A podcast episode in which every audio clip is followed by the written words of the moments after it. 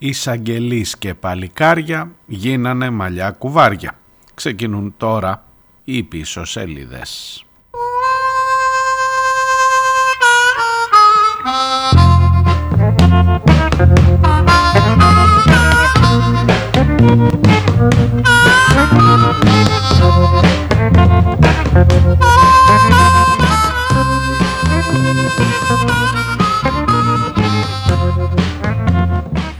Γεια σας, καλώς ήρθατε. Καλή εβδομάδα, καλή μεγάλη εβδομάδα. Μεγάλη Δευτέρα, 10 ο Απρίλιος. Ελπίζω να μην έχετε ξεχάσει ότι τώρα κανονικά σήμερα θα ήταν η μέρα που θα λέγαμε εκλογικά αποτελέσματα. Έλα βον κλπ. Αλλά πήραμε παράταση μετά τα Τέμπη. Χθες έγινε και το μνημόσυνο των ανθρώπων εκεί. Ποιος μιλά ακόμα για τα Τέμπη στο δημόσιο διάλογο, στη δημόσια σφαίρα? Για πείτε μου πόσο ψηλά είναι το θέμα αυτό. Γιατί τώρα μιλάμε για τον Κασιδιάρη. Θα μου πεις, δεν ήθελε και κανένα, τώρα μην το παίζεις έξυπνος, δεν ήθελε και καμιά φοβερή έτσι, μαντική ικανότητα για να καταλάβεις ότι όσο πηγαίνουμε προς τις εκλογές θα αλλάζει το θέμα συζήτησης.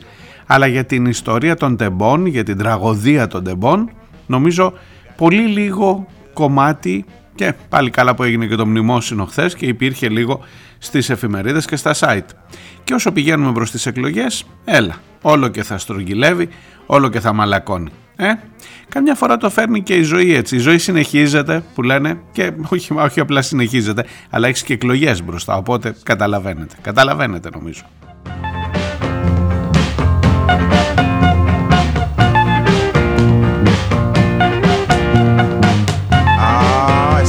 Good, baby. Just go ahead and scratch it. That's what I'm talking about.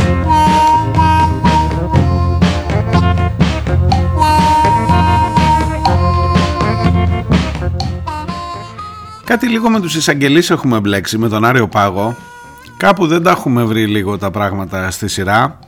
Ένας μας βγαίνει χρυσαυγίτης κασιδιαραίος, ένας άλλος μας βγαίνει έτσι λίγο ανυπάκουος σε σχέση με τις εντολές Βορίδη, και γενικά δεν μας κάθονται οι εισαγγελείς εκεί που τους θέλουμε.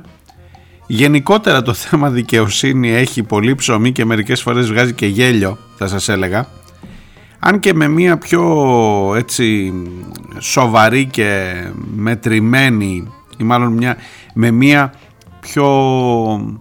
έτσι, πώς να την χαρακτηρίσω, αν λίγο κάτσεις να δεις τα πράγματα, θα καταλάβεις ότι είναι μια θλιβερή εικόνα στην πραγματικότητα. Δεν έχει καθόλου για γέλια όλο αυτό που συμβαίνει. Τώρα θα μου πεις, κάτσε, πρέπει να μας εξηγήσεις τι γίνεται. Αν δεν έχετε ακούσει όλο το Σαββατοκύριακο αυτή τη συζήτηση, τώρα θα μου πεις, να, άλλη δουλειά δεν είχαμε, να καθόμαστε και το Σαββατοκύριακο. Υπάρχει ένας αντιπρόεδρος του Αρίου Πάγου, ο οποίος είναι το πρώτο θέμα των ειδήσεων, ξαφνικά. Την προηγούμενη εβδομάδα ήταν ο κύριος Κανελόπουλος το πρώτο θέμα, που ήταν πρώην αντιεισαγγελέας του Αρίου Πάγου και θέλει να γίνει αντικασιδιάρης τώρα, και θα γίνει από ό,τι φαίνεται, και ψάχνουμε τρόπο για να τους αποτρέψουμε. Και πάνω εκεί στο ψάξιμο του τρόπου για να τους αποτρέψουμε, τα φάγαμε λίγο τα μούτρα μας. Αλλά κάτσε να δούμε που θα βγει όλο αυτό, και από ό,τι φαίνεται θα βγάλει σε πολύ γέλιο ή και σε κλάμα.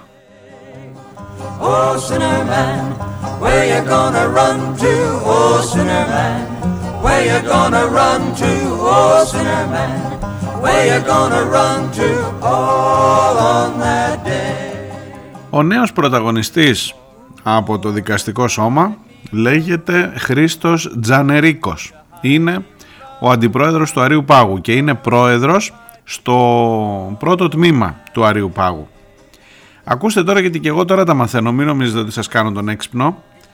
Το θέμα που προέκυψε είναι ότι αφού πήγε ο πρώην αντιεισαγγελέας να ηγηθεί του κόμματος Κασιδιάρη, αποδεικνύεται ότι για κάθε τερτύπη που κάνει ο Κασιδιάρης εμείς θα πρέπει να φέρνουμε καινούριο νομοθέτημα. Φέρανε μια συμπληρωματική διάταξη για το πώς θα αντιμετωπίσουν τον αντιεισαγγελέα, τον πρώην, στην υπόθεση του αν θα πάρει άδεια ή όχι το κόμμα. 5 Μαΐου κρίνεται αυτό, να ξέρετε. Και σε αυτή την διάταξη ζήτησε ο Βορίδης, προτείνει εν πάση περιπτώσει στη Βουλή να ψηφίσει και έχει την πλειοψηφία για να το περάσει, να μην αποφασίσει το πρώτο τμήμα του Αρίου Πάγου, αλλά να αποφασίσει η ολομέλεια του Αρίου Πάγου για αυτό το θέμα. Εκ πρώτης όψεως μπορεί και να ακούγεται λογικό, αλλά ξέρετε, μάλλον έχεις κάνει λάθος και μόνο που μπαίνεις σε αυτή τη συζήτηση. Γιατί αν την ανοίξεις την πορτούλα και μπεις, μπορεί να πέσεις πάνω στον κύριο Τζανερίκο, μπορεί να πέσεις πάνω σε συνταγματολόγους που να λένε ότι αυτά είναι λίγο αστεία πράγματα, μπορεί να πέσεις στην αντιπολίτευση που να λέει, σωστά νομίζω αυτή τη στιγμή, ο ΣΥΡΙΖΑ για παράδειγμα, ότι το μόνο που καταφέρνεις είναι να αυξάνεις τα ποσοστά του Κασιδιάρη, τίποτα άλλο. Γενικά μπορεί να πέσεις σε πολλές λούμπες, καταλάβατε. Και το χειρότερο είναι ότι στο πίσω μέρος του μυαλού μου έχω ότι αυτοί εδώ ήταν και άριστοι, δηλαδή την ξέραν τη δουλειά. Ξέραν τη δουλειά, τι έρχονται να κάνουν τώρα, δηλαδή δεν ήταν τίποτα τυχαίοι. Έχουν φτιάξει ένα επιτελικό κράτος που να πάρει ευχή όταν φτιάχνεις μια τροπολογία για ένα σοβαρό θέμα, λες ότι δεν θα χρειαστεί πολύ γρήγορα να κάνω διόρθωση. Άμα σου χρειάζεται η διόρθωση στην πρώτη στροφή, στον πρώτο μήνα μετά την τροπολογία, άντε δύο πόσο είναι, πάει να πει ότι μάλλον πώς να το πω, να μην πω δεν κάνεις για τη δουλειά, αλλά εν πάση περιπτώσει τα κάνεις λίγο θάλασσα, όχι.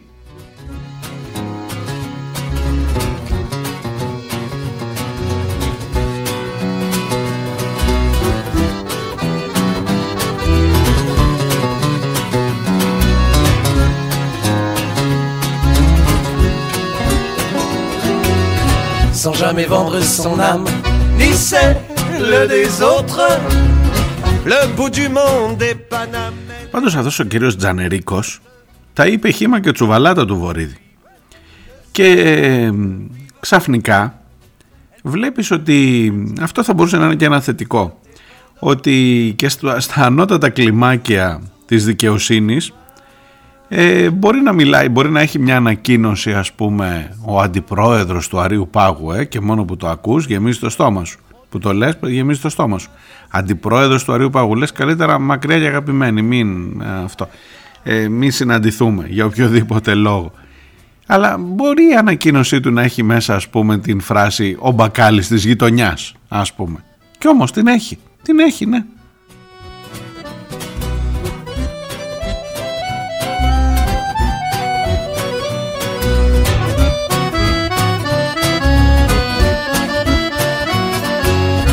Allons soigner le cœur à la belle villoise, trinquer et faire honneur à notre belle iroquoise.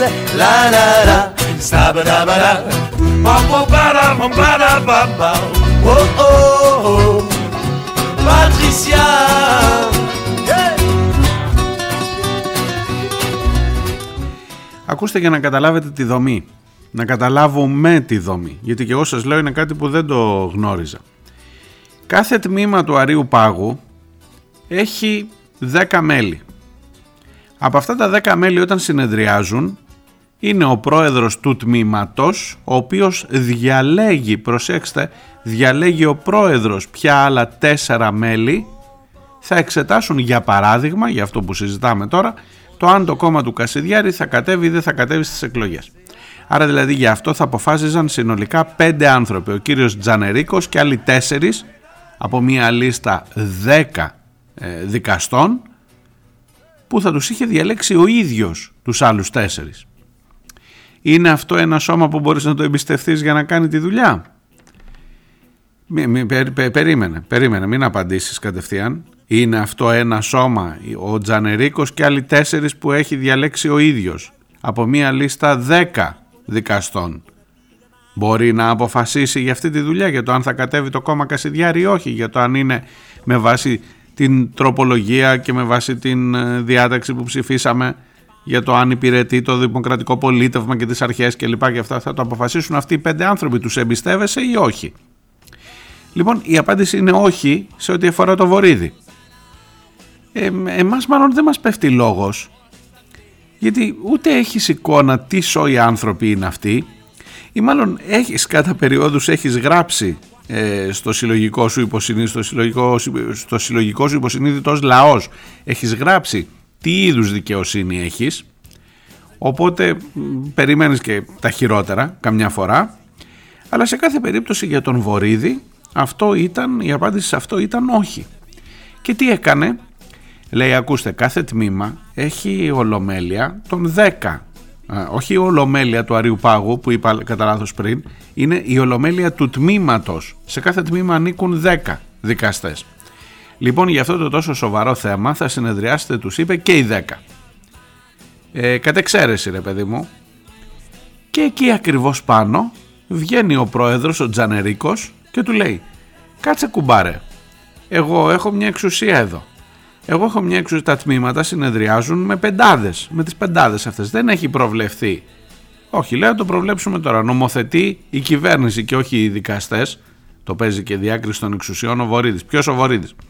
Λοιπόν, και ο Τζανερίκος του είπε ότι εφόσον έχεις ορίζει ο νόμος ένα σώμα που είμαι εγώ και άλλοι 4 που τους διαλέγω εγώ, αν το κάνεις 10 όλοι μαζί, πάνω να πει ότι δεν με εμπιστεύεσαι για το ποιους θα διαλέξω. Καλά το καταλαβαίνω, του λέει. Και μάλλον καλά το καταλαβαίνει ο Τζανερίκος ότι δεν τον εμπιστεύονται. Τρέχα εσύ τώρα που έχεις μια εκπομπή να ψάχνεις εδώ να εξηγήσεις τον κόσμο γιατί είναι εσύ να μην εμπιστεύονται τον Τζανερίκο. Και πού τον ξέραμε για να δούμε τι μέρος του λόγου είναι. Η δικαιοσύνη είναι ανεξάρτητη ή όχι? Και άμα σου βγει ο Τζανερίκος Κανελόπουλος και είναι και αυτός Κασιδιαρέος, που ξέρεις. Οπότε σου λέει ο Βορίδης, βάλε και τους 10 εκεί και μπορεί το σώμα αυτό να είναι πιο ελεγχόμενο ή τέλος πάντων να μην πέσουμε σε καμιά λούμπα. Αλλά ρε παιδί μου, που να πάρει, δεν δουλεύει έτσι το σύστημα. Ξέρω, δεν τους βάζουμε ανάλογα με το πώς βολεύει. Θα μου πεις, και τι θέλεις και εσύ τώρα, δηλαδή να μας πέσουν τίποτα περίεργοι και να βάλουν τον Κασιδιάρη να κατέβει στις εκλογές? Παιδιά, με αυτό το θέμα έχουμε μπερδευτεί πάρα πολύ. Σας το ομολογώ. Και δεν θα φύγω ποτέ από την αρχική οπτική. Δεν θα φύγω όχι επειδή είμαι πεισματάρης. Δεν θα φύγω ποτέ όμως επειδή νομίζω ότι παραμένει αληθής ο ισχυρισμός ότι, κοιτάξτε, σε αυτές τις εκλογές δεν θέλουμε να πάρει μέρος ο Κασιδιάρης. Και όχι επειδή δεν μας γουστάρει, έτσι μου κάπνισε, μπορεί άλλος να μην θέλει να πάρει μέρος, ξέρω εγώ, χίοψη. Επειδή είναι εγκληματίες, επειδή είναι καταδικασμένοι για εγκληματική οργάνωση, επειδή είναι δολοφόνοι, πώς να το κάνουμε τώρα? Γι' αυτό δεν θέλουμε. Έλα όμως που δεν έχουν καταδικαστεί αμετάκλητα, έλα όμως που δεν τους έχουν στερηθεί τα πολιτικά δικαιώματα και πάμε μέσω Λαμίας, ή μάλλον πάμε μέσω Τζανερίκου για να βρούμε την άκρη μας. Και έφερε και ο άλλος τον Κανελόπουλο και παρατάξαμε τις 2 στρατιές δικαστών, εισαγγελέων κλπ. Και τις βάζουμε να κονταροχτυπηθούν στα μαρμαρένια αλόνια της 5ης Μαΐου να δούμε ποιος θα κερδίσει. Και προσπαθούμε να φτιάξουμε το σώμα των δικαστών στον Άριο Πάγο να είναι τέτοιο που να μας εξασφαλίσει ότι τελικά θα γίνει η δουλειά μας και δεν θα αφήσουν τον Κανελόπουλο και τον Κασιδιάρη να κατέβουν στις εκλογές. Ακόμα και αν ο τελικός στόχος επιτευχθεί, σας το λέω με πάσα ειλικρινή, ακόμα και αν ο τελικός στόχος επιτευχθεί, είναι λίγο φάουλ, πώς να το πω, είναι λίγο φάουλ ο τρόπος, ο δρόμος που φτάνεις μέχρι εκεί. Αγιάζει ο σκόπος τα μέσα, μπορεί και να τον αγιάζει, ξέρω εγώ, να τα αγιάζει.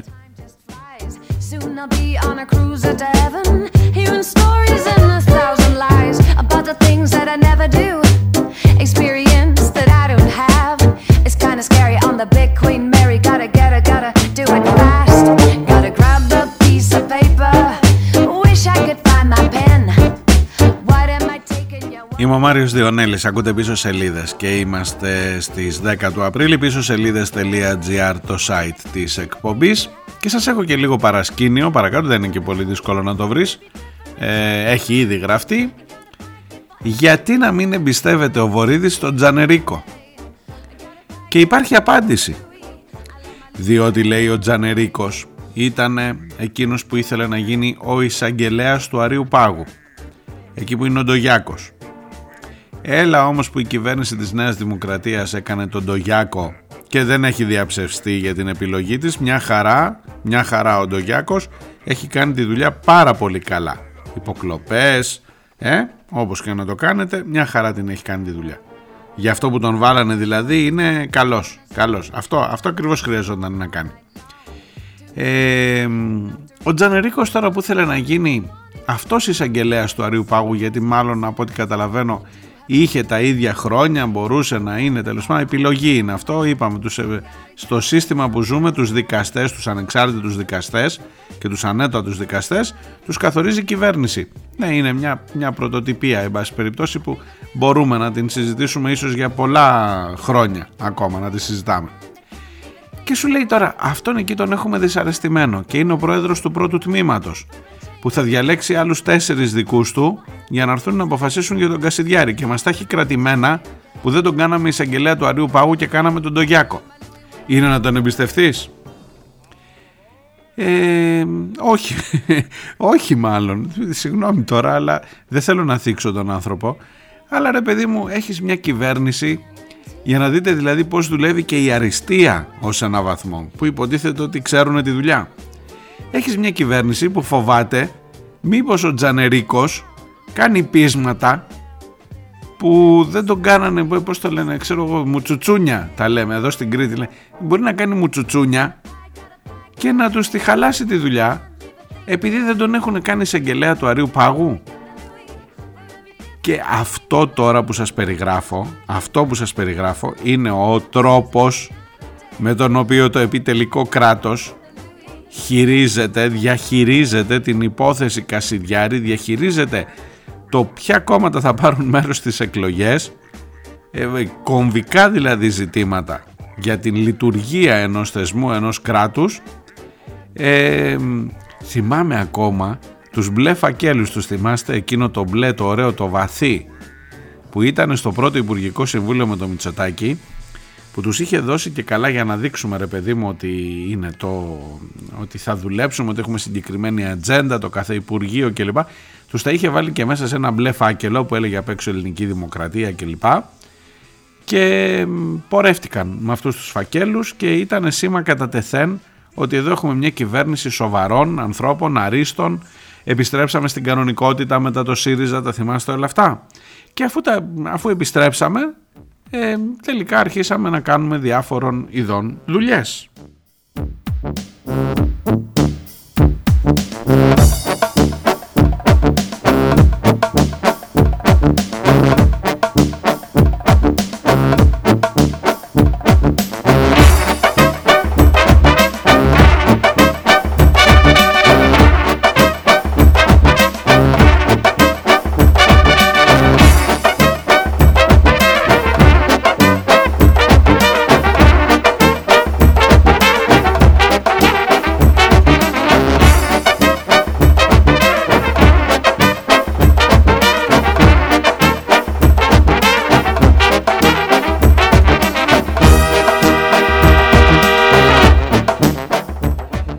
Άντε μετά να τρέχεις να βρεις συνταγματολόγους, θεσμικούς που να λένε ο Τζανερίκος έχει άδικο.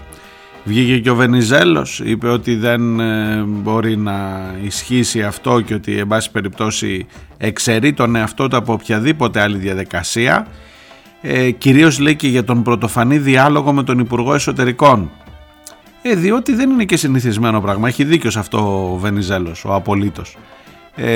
Δεν είναι και ότι πιο συνηθισμένο πράγμα να γράφει γράμμα ο αντιπρόεδρος του Αρίου Πάγου στον Υπουργό των Εσωτερικών και να ξεκατηνιάζονται με επιστολές που να του λέει άμα δεν ρωτήσεις εμένα ποιον θα ρωτήσεις, το μανάβι της γειτονιάς? Έτσι του το λέει ακριβώς όπως σας το λέω.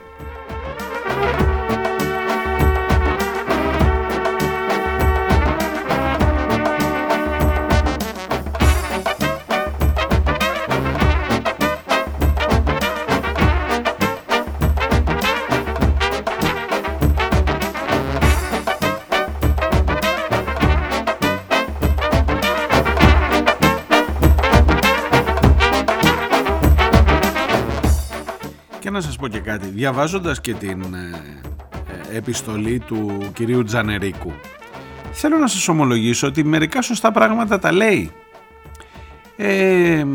ότι για παράδειγμα Να, αυτό για τον μπακάλι που σας έλεγα.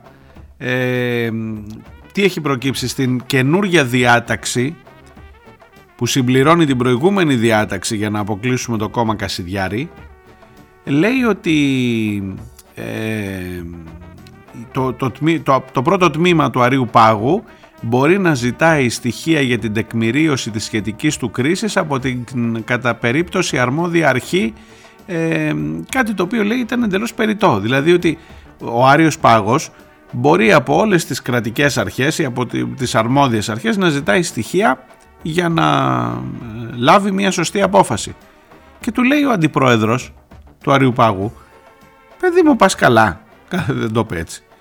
Εννοείται ότι έχω το δικαίωμα ως Άριος Πάγος. Εσύ να περίμενα να μου πεις αυτό. Ακούστε, το λέει καλύτερα. Το λέει καλύτερα από ό,τι το λέω εγώ.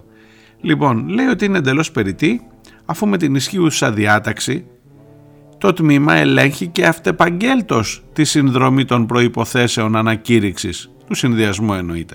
Στο πλαίσιο επομένως της αυτεπάγγελτης έρευνάς του, από πού θα αντλούσε τα στοιχεία για την τεκμηρίωση της κρίσης του? Από τον μπακάλι της γειτονιάς? Και αυτό είναι στην επιστολή του Αντιπροέδρου του Αριού Πάγου.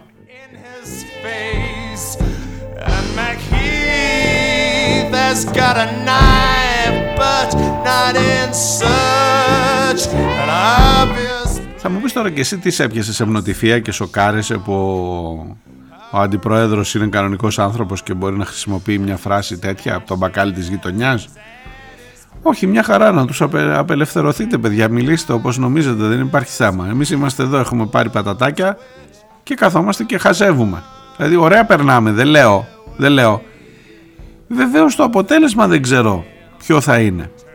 Και σας το λέω ειλικρινά ότι δεν ξέρω ποιο θα είναι το αποτέλεσμα. Δηλαδή ακόμα και αν υποθέσουμε ότι δικαιώνεται εκείνο που μάλλον είναι το κοινό μας αίτημα, να μην είναι ο Κασιδιάρης στις εκλογές, είσαι σίγουρος και σίγουρη εκεί έξω ότι δεν θα τον κάνεις ήρωα? Είσαι σίγουρος ότι αν αποφασίσει δεν θα βρει μέχρι τότε ένα άλλο τερτύπι να βάλει κάποιον άλλον και να τρέχεις πάλι? Και θα έχει κλείσει ωστόσο η Βουλή για να φέρεις διατάξεις νομοθετικές καινούργιες. Και τέλος πάντων ότι παίζουμε λίγο τις κουμπάρες μεταξύ δικαιοσύνης, χρυσαυγητών ναζιστών και νεοδημοκρατών αρίστων, από ένα σημείο και μετά μπορεί να δείχνει ακριβώς, μπορεί να αντικατοπτρίζει με πάρα πολύ μεγάλη ευκρίνεια το σε ποια χώρα ζεις, το πού ακριβώς είσαι και τι ακριβώς μέλλον έχεις.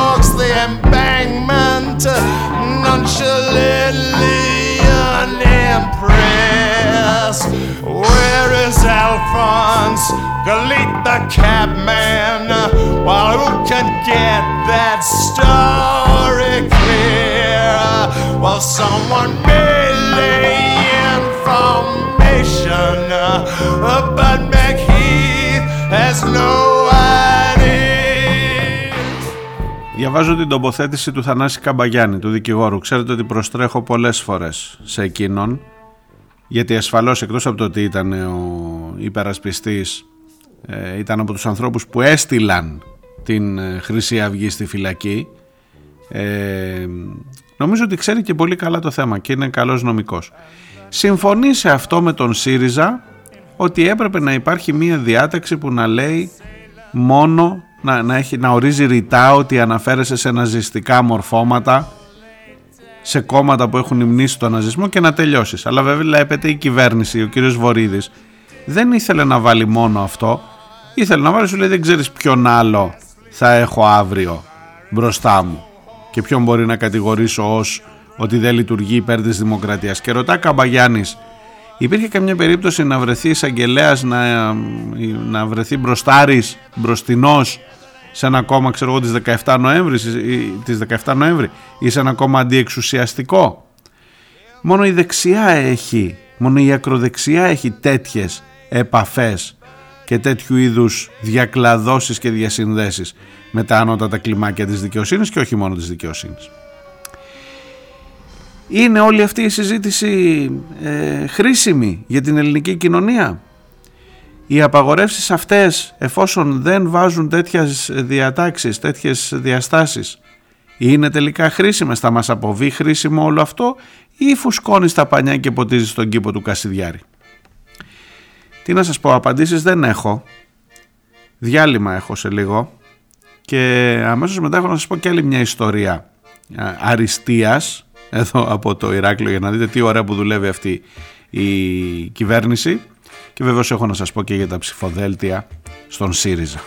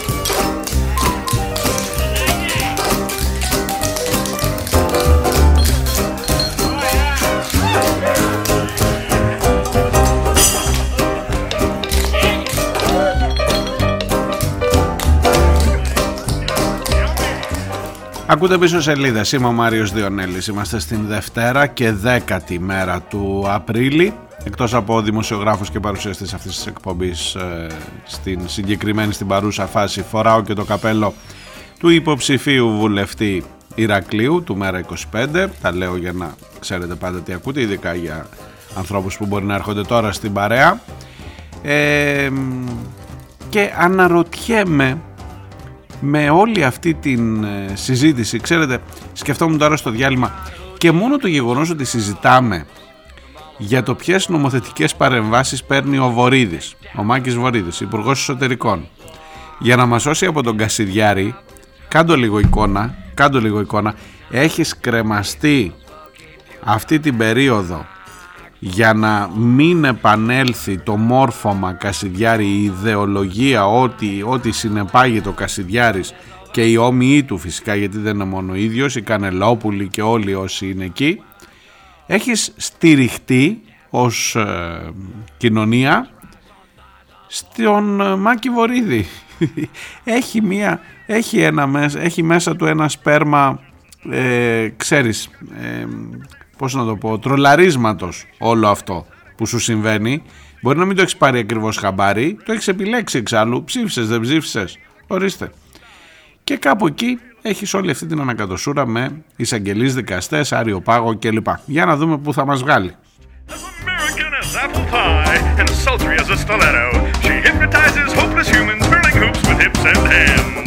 And now, if ever an angel descended from the heavens, our next performer is it.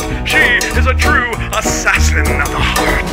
And finally, a steamy aggregate of a gypsy veil dancer, a stateside Broadway hooper who has tamed. Αφήστε με να σας πω μια ιστορία εδώ από το Ηράκλειο, μια ιστορία αριστείας, η οποία δεν έχει άμεση σχέση με την υπόθεση που συζητάμε, με τις διαδικασίες όλες αυτές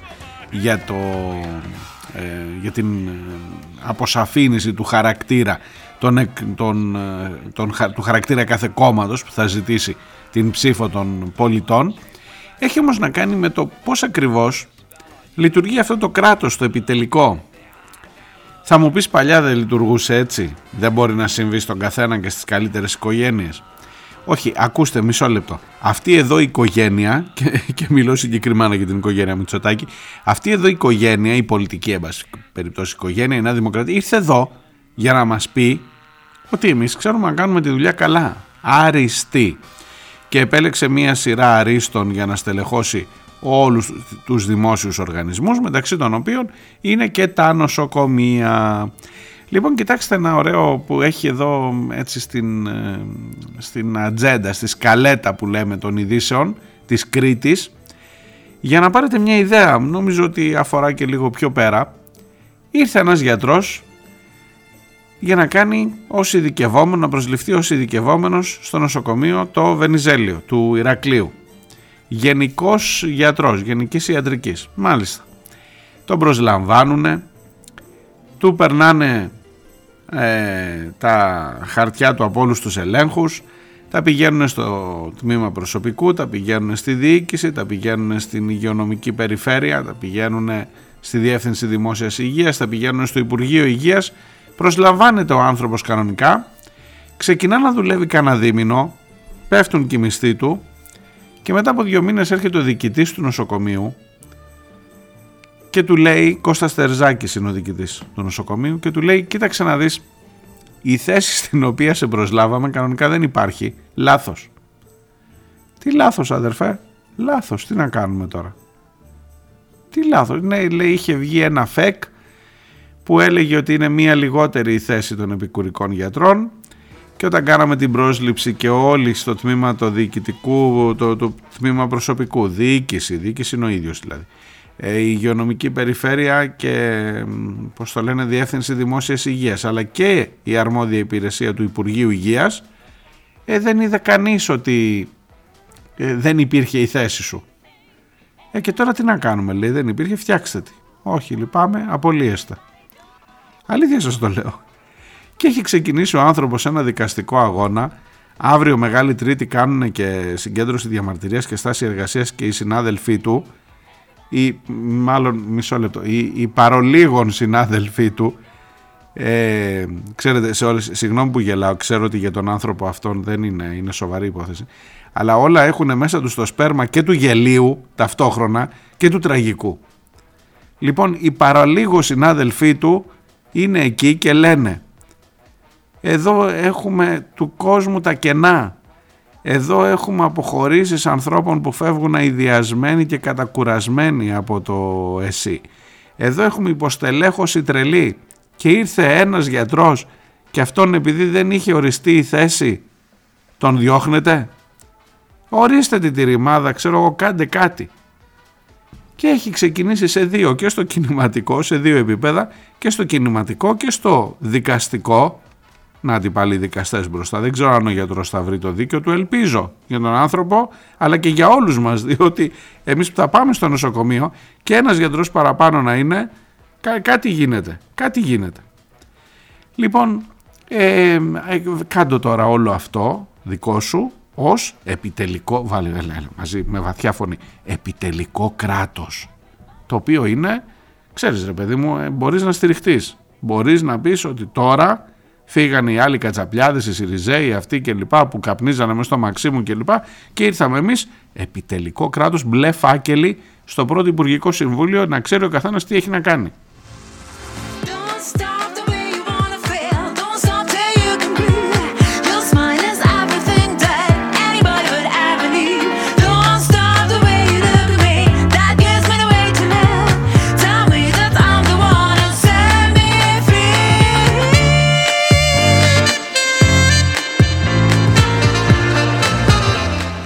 Για τον Αντόναρο και για τον ΣΥΡΙΖΑ τι να σας πω τώρα, σαν να κλέβεις εκκλησία είναι.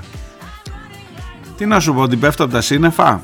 Εδώ συζητάνε για τον Κουράκη, για το Ηράκλειο. Αν ξέρετε τι εστί Κουράκης, Γιάννης Κουράκης, πρώην δήμαρχος Ηρακλείου, πάλι είδες εδώ στα κριτικά έρχομαι, και λέει ότι σε λίγες μέρες μάλλον θα ανακοινωθεί το όνομά του. Μιλάμε παιδιά, πιο Πασόκ πεθαίνεις. Πιο Πασόκ, και μάλιστα Πασόκ παλιάσκοπης, κακιάσκοπης. Και αυτόν λέει, μάλλον και αυτόν τον χωράει. Χώρεσε ήδη, άσε τον αυτό, θα ανακοινωθεί σε λίγες μέρες, θα σας ξαναπώ. Χώρεσε ήδη τον Αντόναρο, ο εκπρόσωπος τύπου της κυβέρνησης Καραμαλή, που η κυβέρνηση Καραμαλή, προσλήψεις από το παράθυρο, από τις πόρτες, από παντού, τότε Παυλόπουλος, προεδρικό διάταγμα, τα θυμάστε αυτά, φωτιές, ηλία. Τότε που μοίραζαν τις σακούλες, που έλεγε ο Δούκας, πήγαμε με τις σακούλες κάτω στην Ηλία και κάναμε δουλειά, μοιράσαμε χρήμα πολύ και ξαναβγήκαμε. Τι άλλο να θυμηθώ από την κυβέρνηση Καραμαλής, Ζήμενς, Ολυμπιακοί αγώνες, όλα αυτά, αν και αυτά τα είχε φέρει ο Σημίτης, δεν έφταιγε και τόσο ο Καραμαλής, Γρηγορόπουλος φυσικά και ό,τι ακολούθησε. Λοιπόν, τέλος πάντων, μην σας τα πολυλογώ, εκείνος ο κυβερνητικός εκπρόσωπος, πριν ή μετά το Ρουσόπουλο, δεν θυμάμαι, μάλλον μετά το Ρουσόπουλο, είναι ο υποψήφιος του ΣΥΡΙΖΑ στην Ανατολική Αττική, υποψήφιος βουλευτής με το ψηφοδέλτιο του ΣΥΡΙΖΑ Προοδευτική Συμμαχία. Μην το ξεχνάτε το Προοδευτική Συμμαχία, γιατί είναι πολύ προοδευτική.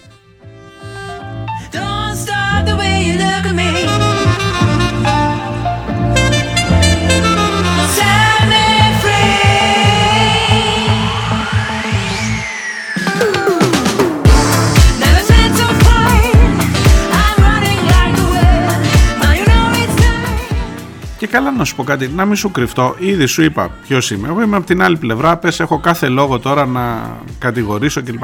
Εσύ βρε παιδί μου το αντέχεις. Εσύ ο Σιριζέος, ο μέσος. Δηλαδή που λες ρε παιδί μου, άντε καλά τους Πασόκους. Άντε καλά τους Πασόκους, πες μια ευρύτερη προοδευτική, μεγάλη δημοκρατία, το λέγει ο Ανδρέας, δημοκρατική παράταξη είμαστε όλοι. Εντάξει. Αλλά τους νεοδημοκράτες, τους δεξιούς, είναι δυνατόν? Και έχεις καταπιεί, σου θυμίζω, και Κουντουρά, κάποια φορά κατέβηκε, πώς το λένε, κατάπιες και Παπακώστα, θα θυμάσαι αυτά. Είναι δυνατόν? Άσε που τώρα υποστηρίζει, ανακοίνωσε ότι υποστηρίζει ο ΣΥΡΙΖΑ, γιατί έχουμε μπροστά μας και δημοτικές εκλογές τον Οκτώβριο, τον Ανδρέα Παχατουρίδη, τον δήμαρχο της Νέας Δημοκρατίας επί χρόνια στο Περιστέρι, στο μεγαλύτερο δήμο της Αττικής, του Λεκανοπεδίου. Ο ΣΥΡΙΖΑ θα υποστηρίξει έναν δεξιό δήμαρχο ή τουλάχιστον εκλεγμένο με τη Νέα Δημοκρατία, γιατί δεν βρήκε τίποτα καλύτερο. Το οποίο μάλιστα τον οποίο τον κατήγγειλε πριν από λίγο καιρό για διάφορα πράγματα εκεί, με κάτι αναθέσεις, κάτι τέτοια, κάτι περίεργα κόλπα. Αλλά παρόλα αυτά δεν βαριέσαι, καλή καρδιά.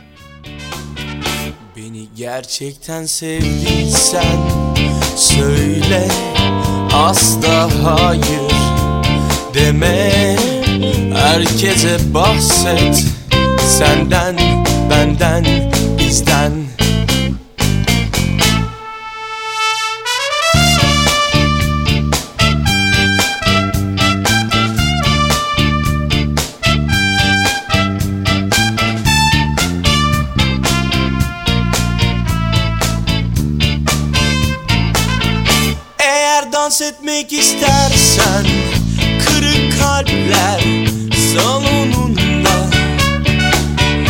bana hiçbir zaman dönme arkadaşça ya da dostça beni gerçekten sevdiysen söyle asla hayır deme herkese bahset senden benden, bizden, senden, benden, bizden. Και μπαντάν και μπιζδάν, μην το συζητάτε. Σε ό,τι αφορά της εισαγγελίας, επιστρέφω λιγάκι πίσω, έχει ξεκινήσει τώρα και μια παράλληλη, μια δεύτερη συζήτηση γύρω από το θέμα του Κασιδιάρη, για το κατά πόσο θα βρούμε μπροστά μας, όσο νομίζω σας είπα και κάτι πριν, βρε παιδί μου, έχει δύο δρόμους αυτή η ιστορία. Αφήστε λίγο το αν συμφωνούμε, διαφωνούμε με τη διάταξη, με την απαγόρευση, με τους στόχους της απαγόρευσης κλπ. Κάτι από τα δύο θα γίνει, ή θα κατέβει ή δεν θα κατέβει. Αυτό είναι μαθηματικά βέβαια, μπορώ να σας το εγγυηθώ, όταν οι πιθανότητες είναι 50-50, ή συμβαίνει το ένα ή συμβαίνει το άλλο. Ό,τι και να συμβεί από τα δύο, ό,τι και να συμβεί, είσαι σίγουρος ότι δεν είναι μπροστά σου ξανά η υπόθεση ακροδεξιά, η υπόθεση Χρυσή Αυγή με άλλο πρόσωπο, η υπόθεση αυτό που συμβολίζει, εν πάση περιπτώσει, που πραγματώνει ο Κασιδιάρης και ο κάθε Κασιδιάρης αυτού του είδους στην ελληνική κοινωνία? Γιατί τελικά με όλη αυτή τη συζήτηση, ακόμα και με τη δική μου τη συζήτηση εδώ σήμερα, όλη την ίδια γλάστρα ποτίζουμε. Διότι είναι το κόμμα που το φοβάσαι, είναι το κόμμα που λες να ποιους δεν θέλουν να μας αφήσουν, ποιοι είμαστε εμείς που δεν θέλουν να μας αφήσουν να κατέβουμε. Μη σας πω ότι δικαιώνει ακόμα και με βαριά κουβέντα θα πω, ξέρω εγώ, τα αναρχικά συνθήματα, εκείνο το αν οι εκλογές ήταν να αλλάξουν τον κόσμο θα ήταν παράνομες. Να, εμάς που μας βαγάζουν στην παρανομία για να μην κατέβουμε, πάνε να πει ότι είμαστε οι μόνοι που θα αλλάζαμε τον κόσμο. Δες το λίγο σαν αφήγημα. Τέτοιου είδους αφήγηματα θα παίξουν το επόμενο διάστημα. Έχεις κάνει μια τρύπα στο νερό, ή μήπως έχεις κάνει ακόμα χειρότερα τα πράγματα? Όχι απλά δεν κάνεις μια τρύπα στο νερό και εντάξει πάλι φίλοι, μήπως θα έχεις κάνει χειρότερα τα πράγματα με όλο αυτό? Έτσι ως σκέψη το καταθέτω. I know they call me crazy. There will be no turning back. I don't care if things get ugly. Once the word of God is spoken, there's no way to take it back.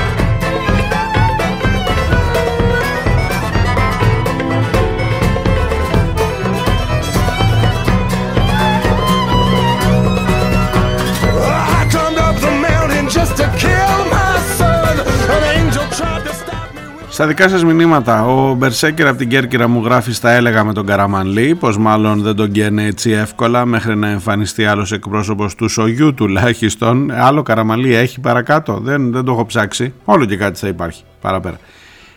Καλά μου λέει, δεν ήταν και καμιά φοβερή προφητεία εξάλλου. Ναι, συμφωνώ, αλλά τα έλεγες, ότι τα έλεγες, τα έλεγες.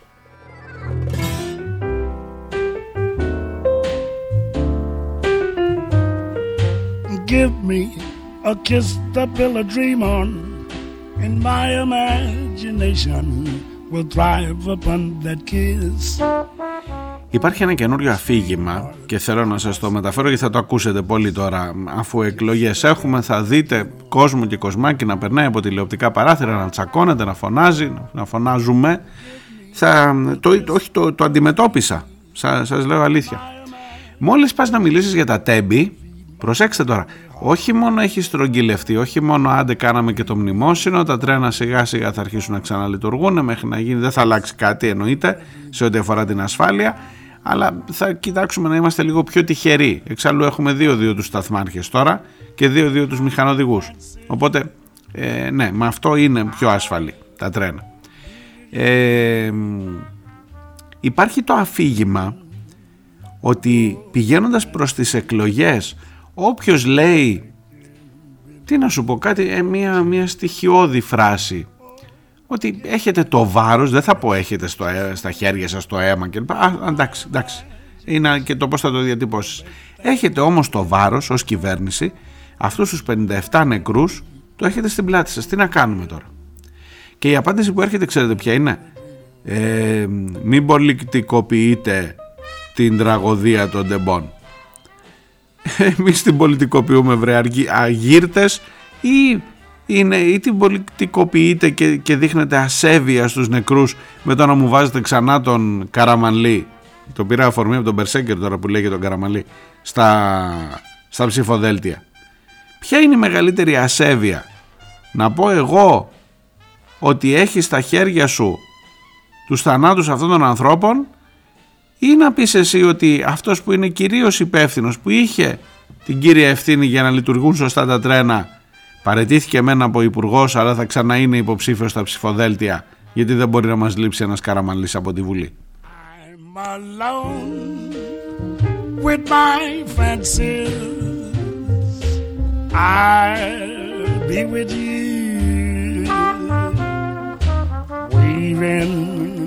Romances, making believe they're true. Oh, give me lips for just a moment, and my imagination will make that moment live. Oh, give me what you alone can give. I kiss the pill I dream of.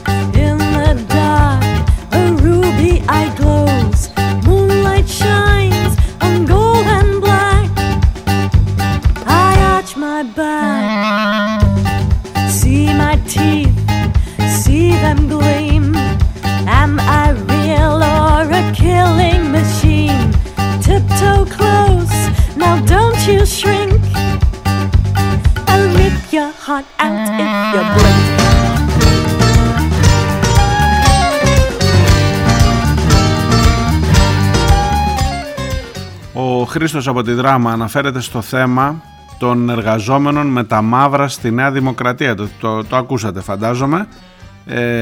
Οι υπάλληλοι οι οποίες, γιατί μιλάμε για κυρίες, για γυναίκες, δούλευαν για κάποιο διάστημα, για αρκετό διάστημα, έπαιρναν μαύρα, μετά πήγαν να κάνουν να ζητήσουν το αυτονόητο, να μονιμοποιηθούν, να πούν ότι εδώ έχουμε έναν εργοδότη ο οποίος φαίνεται ότι μας χρησιμοποιεί, και τέλος πάντων πήραν δρόμο με συνοπτικές διαδικασίες από ό,τι καταλαβαίνετε. Για άλλη μια φορά, μου γράφει ο Χρήστος, η τακτική του δεν είναι αυτό που βλέπετε ή αλλιώς τόσο το χειρότερο για την πραγματικότητα. Το επίμαχο διάστημα είναι 2009-2016. Ήταν το 2013 όταν ο Μητσοτάκης συμβούλευε τις καθαρίστριες να γίνουν εργολάβοι για να ανταγωνιστούν τους οργανωμένους εργολάβους. Είδες πως ο ανταγωνισμός ρίχνει τις τιμές, μου γράφει, στα 250 μαύρα.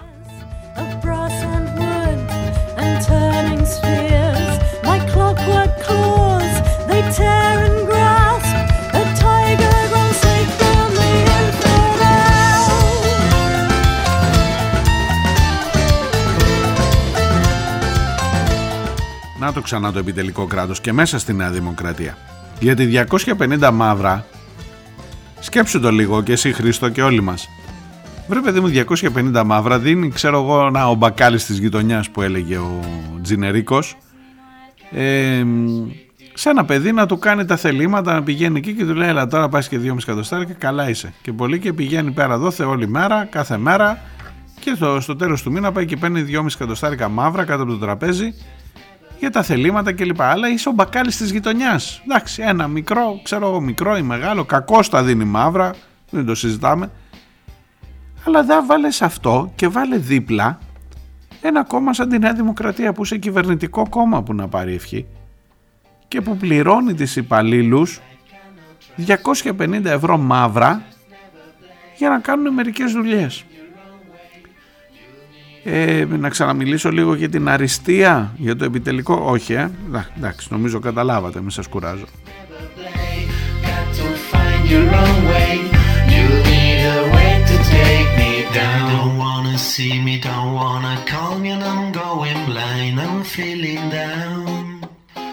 The love is prison, but Mary set me free. No run away, be a few shit, be an hour man. Don't try to fight what you don't get, and you don't get me.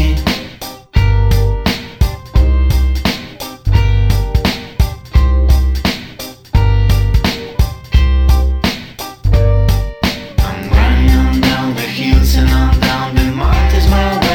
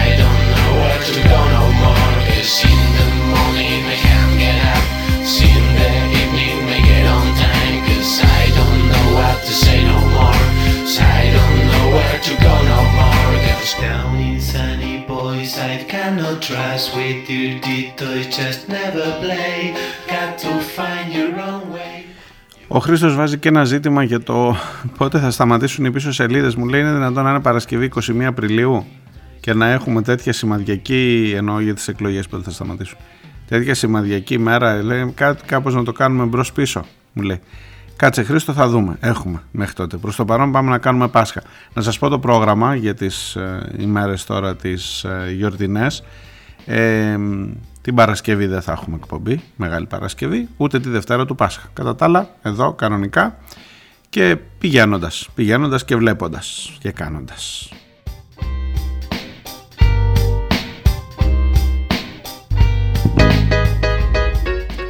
Αυτά για σήμερα από μένα. Θα τα πούμε αύριο, να είστε καλά, να προσέχετε και άντε να δούμε τι θα ξεκαθαρίσουμε με τους εισαγγελείς, δικαστές και λοιπούς.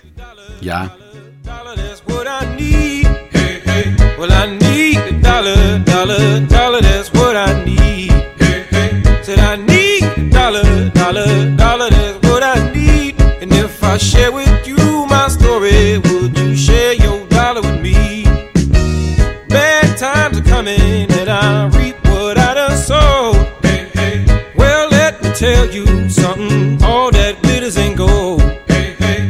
It's been a long old troublesome road, and I'm looking for somebody come and help me carry this load.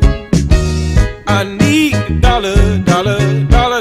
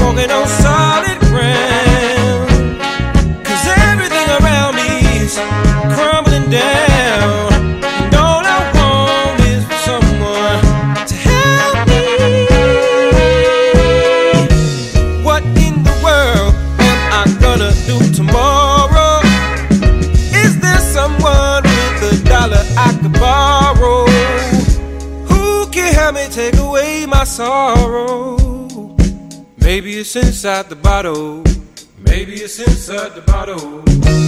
I had some good old buddies, names is whiskey and wine. Hey, hey. And for my good old buddies, I spent my last dime. Hey, hey. Now wine is good to me, you help me pass the time. And my good old buddy whiskey keep me warmer than sunshine. Hey, hey. Your mama may have blessed the child that's got his own.